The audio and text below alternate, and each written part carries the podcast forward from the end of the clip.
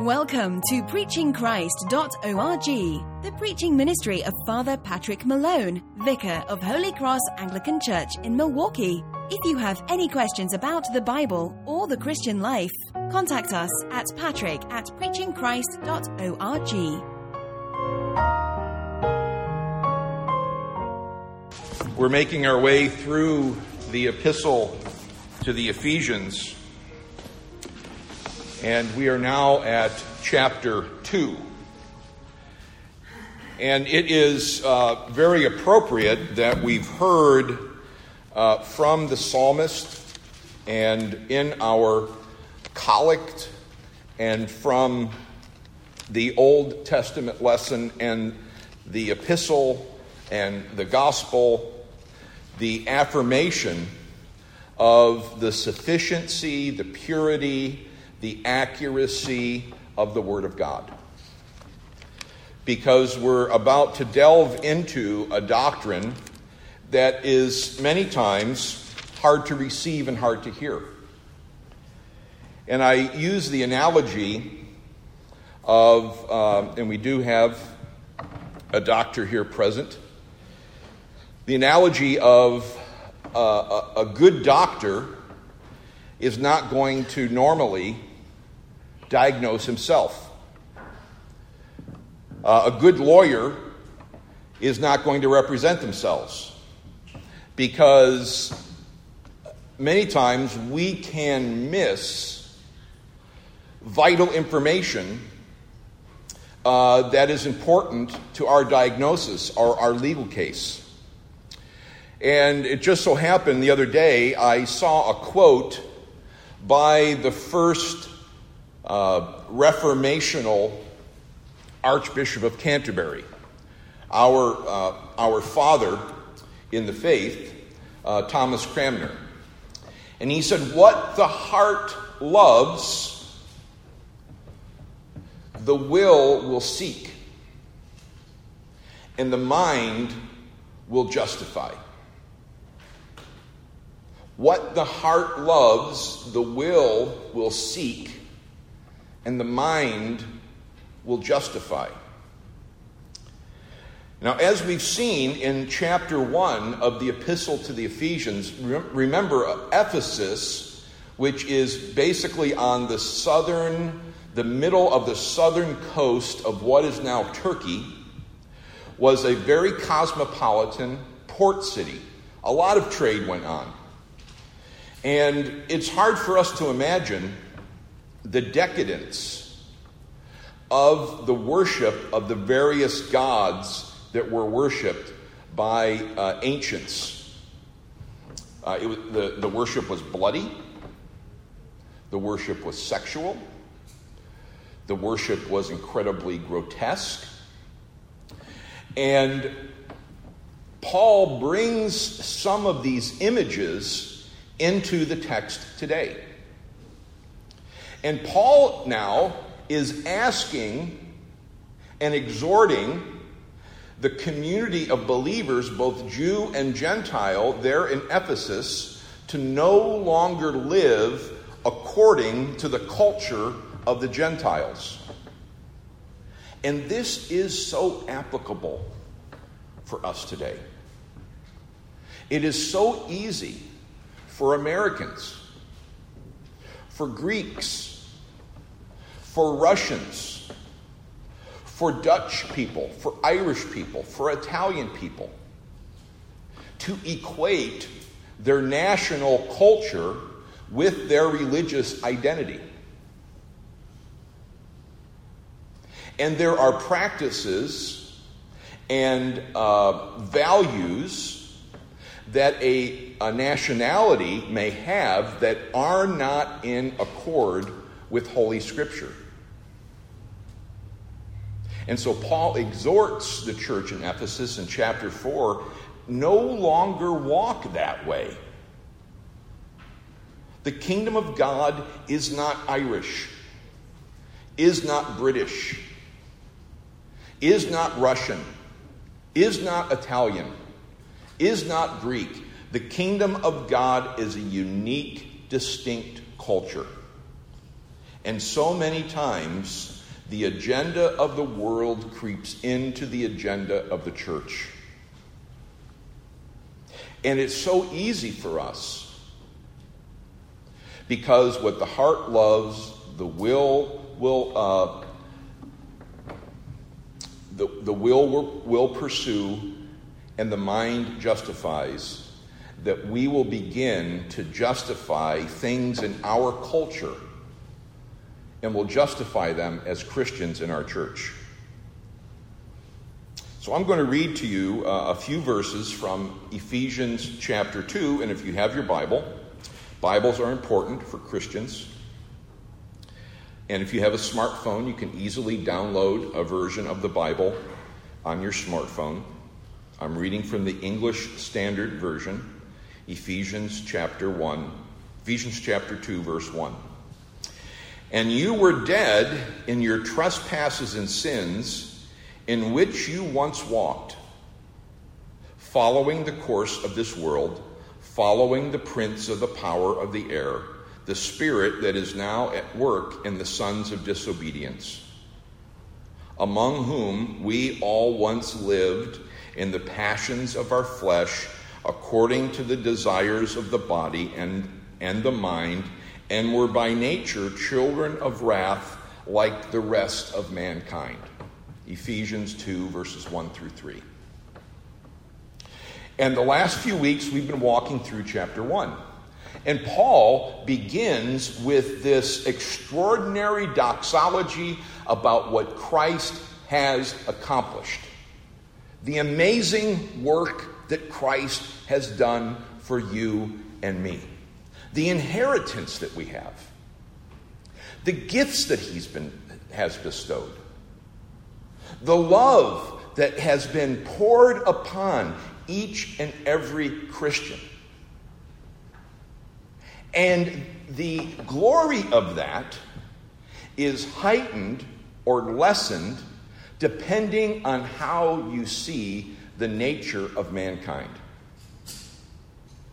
If you have, like many people in our culture, maybe all of us in some sense, this sense of, of uh, entitlement that I deserve certain things. If we have a sense of spiritual entitlement, that I deserve God's love, then chapter one may not be a big deal to you. Well, of course I get an inheritance. Look at me. I'm Father Patrick Malone, don't you know? So, what Paul is now going to do in chapter 2 is be a very accurate doctor diagnosing man's real problem. And notice where he starts in chapter 2, verse 1. And you were dead in your trespasses and sins. You were dead, not ill. It's not that you had the spiritual sniffles or a spiritual broken arm or spiritual hypertension or spiritual kidney issues, you were dead. You were dead. Why? Because of trespasses and sins. And this is completely in accord with the breadth and depth of Holy Scripture. From the second chapter of Genesis, God has declared on the day that you eat of the fruit, you shall surely, surely get spiritually sick and need some, a few spiritual vitamins. No, that's not what the Bible says. Sin, the sin of our forefather, Adam, our sin causes spiritual death causes spiritual separation. Our current sin does that. That's why we have the confession of sin right before we have communion, union with Christ, co union with Christ, co union with the Father. We confess our sin because sin separates us from God. And those who have not trusted Christ, who have not confessed their sin, who have not repented of their sin, still live in a atmosphere and in a state of separation from God, which the Bible uses the image of spiritual death. Sin causes death, and death is in sin. The scripture calls us dead in our trespasses and sins. This is why, the, one of the reasons why we believe in infant baptism. We don't wait for the child to someday make their profession of faith. The church has seen in Scripture that God has to intercede on behalf of the child. The child is their passive. And God, through the hands of the priest and the words of Holy Scripture, pours onto the child the waters, the cleansing waters, the life giving waters of life. Man's natural state without the intervention of God is spiritual death. This is why Jesus, right before he ascends into heaven, what does he say to the church? It's okay. Uh, what I've done is really amazing, but you guys don't have to really do anything anymore. No, he doesn't say that. He gives a command to his disciples to go and to make disciples of all nations, preaching the gospel to every living person. Why? Because every living person who is outside of union with Christ is living in a state of spiritual death. Nicodemus, very religious man, comes to Jesus in John chapter 3. he says, Jesus, you're amazing. You do these amazing works. And Jesus says, Why do you call me good? Only those things which are from God are good. And by the way, Nicodemus, you can't even see the kingdom of God unless you're born from above. Born from above. But our death isn't a passive death. Look at the scripture with me. You are dead in your trespasses and sins, in which you once walked, following the course of the world, following the prince of the power of the air, the spirit which now works in the sons of disobedience. I mean, we are, we are saturated with a perfect image of spiritual separation. Our culture is just fascinated with zombies. Are they dead? Are they alive? Well, they're walking around and they are consumed with a hunger that will be fulfilled unless you cut their head off. Unless you blow them away in, in, in the chest with a shotgun. And this is the, the very clear image that Holy Scripture uses to describe people who are not united to Christ. And this is why the mission of the church is so vital. Because your friends, your family, your neighbors who do not know Christ are separated from God. They're separated from the blessings of God. They're separated from the, from the inheritance of God. And they may be perfectly lovely people, but their lives are consumed with fulfilling the desires and passions of their heart. That's what sin is. Sin is being consumed with fulfilling the desires and passions of your heart and not being consumed with loving God and loving your neighbor. They're dead men walking. They're following the world. They're following the prince of the power of the air. They're, they are called children of disobedience, children of wrath. And the church has gotten away from this very basic premise that people outside of union and love of Christ are not spiritually alive in the way that God wants them to be. And this goes all the way back to Genesis chapter 2. Now, I remember when I first came here to Holy Cross. We studied Ephesians together. We went through Ephesians for a couple years. And I remember sitting around uh, Gene Kaiserling's kitchen table and reading this, and the confusion on many people's faces on whether they really agreed with this.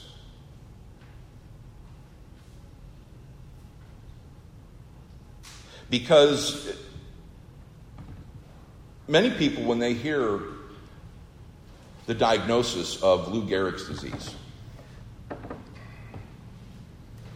brain cancer, pancreatic cancer, one of the first initial reactions is no, the diagnosis is wrong. I don't care what the evidence says, the diagnosis is wrong. Then they get a second diagnosis. No, now there's two doctors who are wrong. And the only way to really get treatment for the ailment that is killing us is to agree with the diagnosis and agree with the treatment.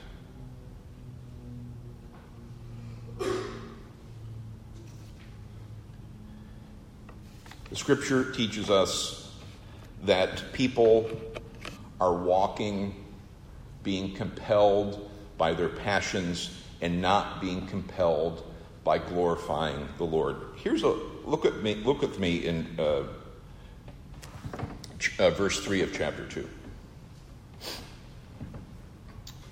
Among whom we all once walked. So Paul isn't saying, by the way, Jews are exempt from this. The reason I'm a Christian is because I was never this way. He says, everyone, me, I walk this way. I had passions and desires that were not in alignment with God's will, and they consumed me. And he says, and once we all lived in the passions of our flesh, carrying out the desires of the body and of the mind, and were by nature children of wrath. That phrase, children of wrath, has been on my mind, wondering exactly what does Paul mean by that.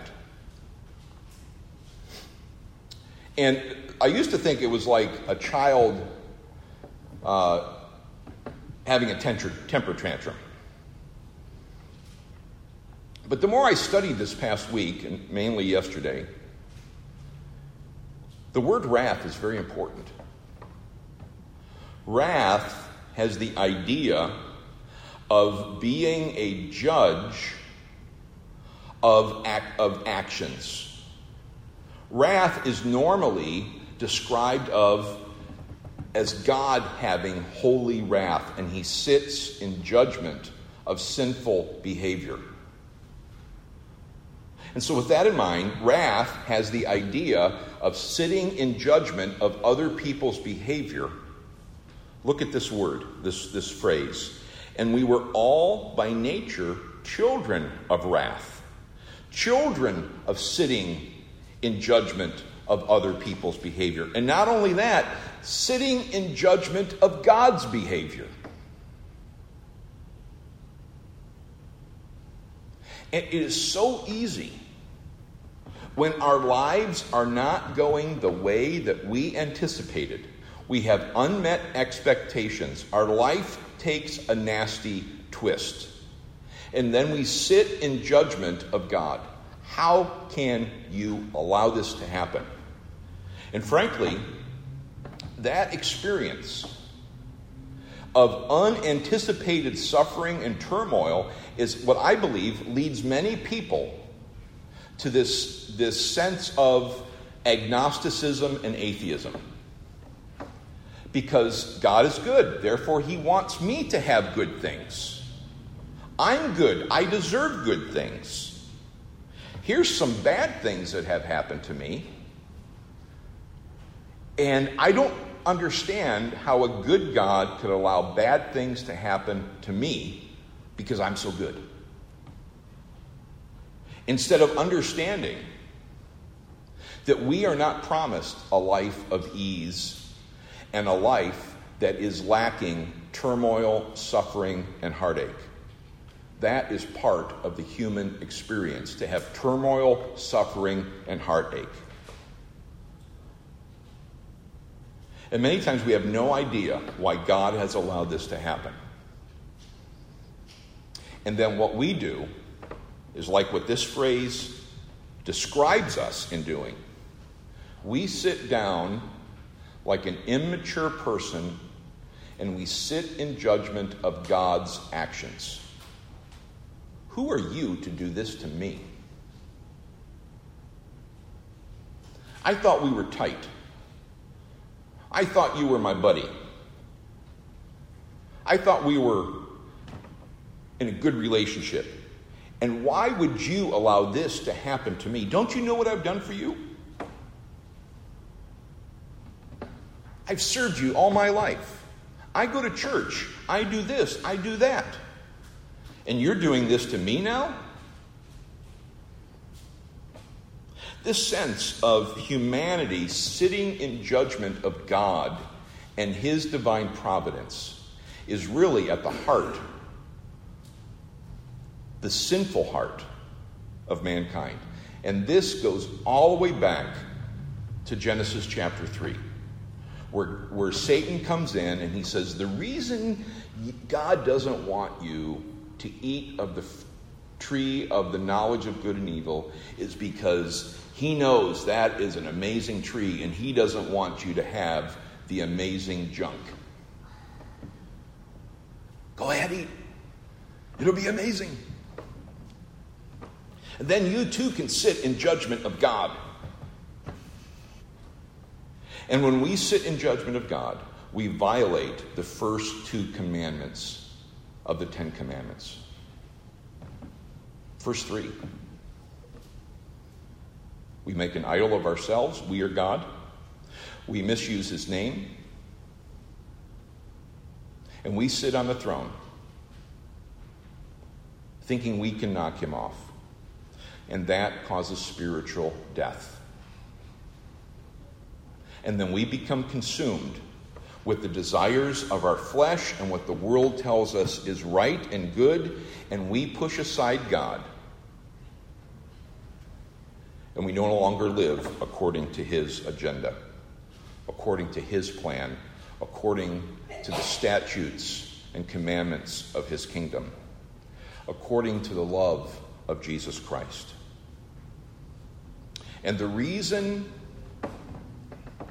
the gifts of Jesus, the inheritance that he earned for us, are so amazing is because he had to go down so deep to rescue us. He had to sacrifice his life to rescue us.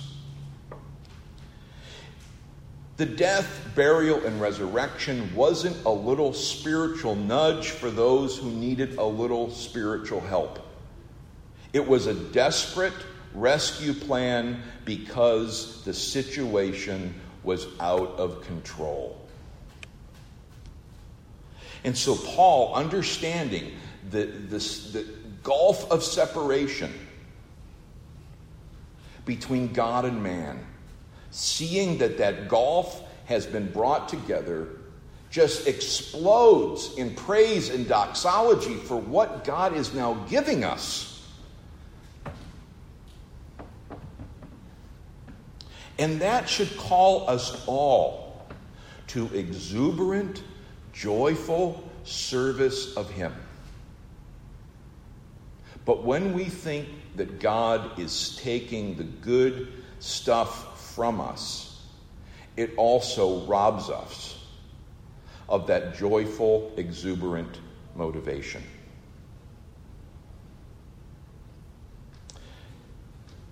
And so he praises God, exuberantly exalts God for the great love which God has for us and to us in Christ Jesus. In the name of the Father, and of the Son, and of the Holy Spirit. Amen.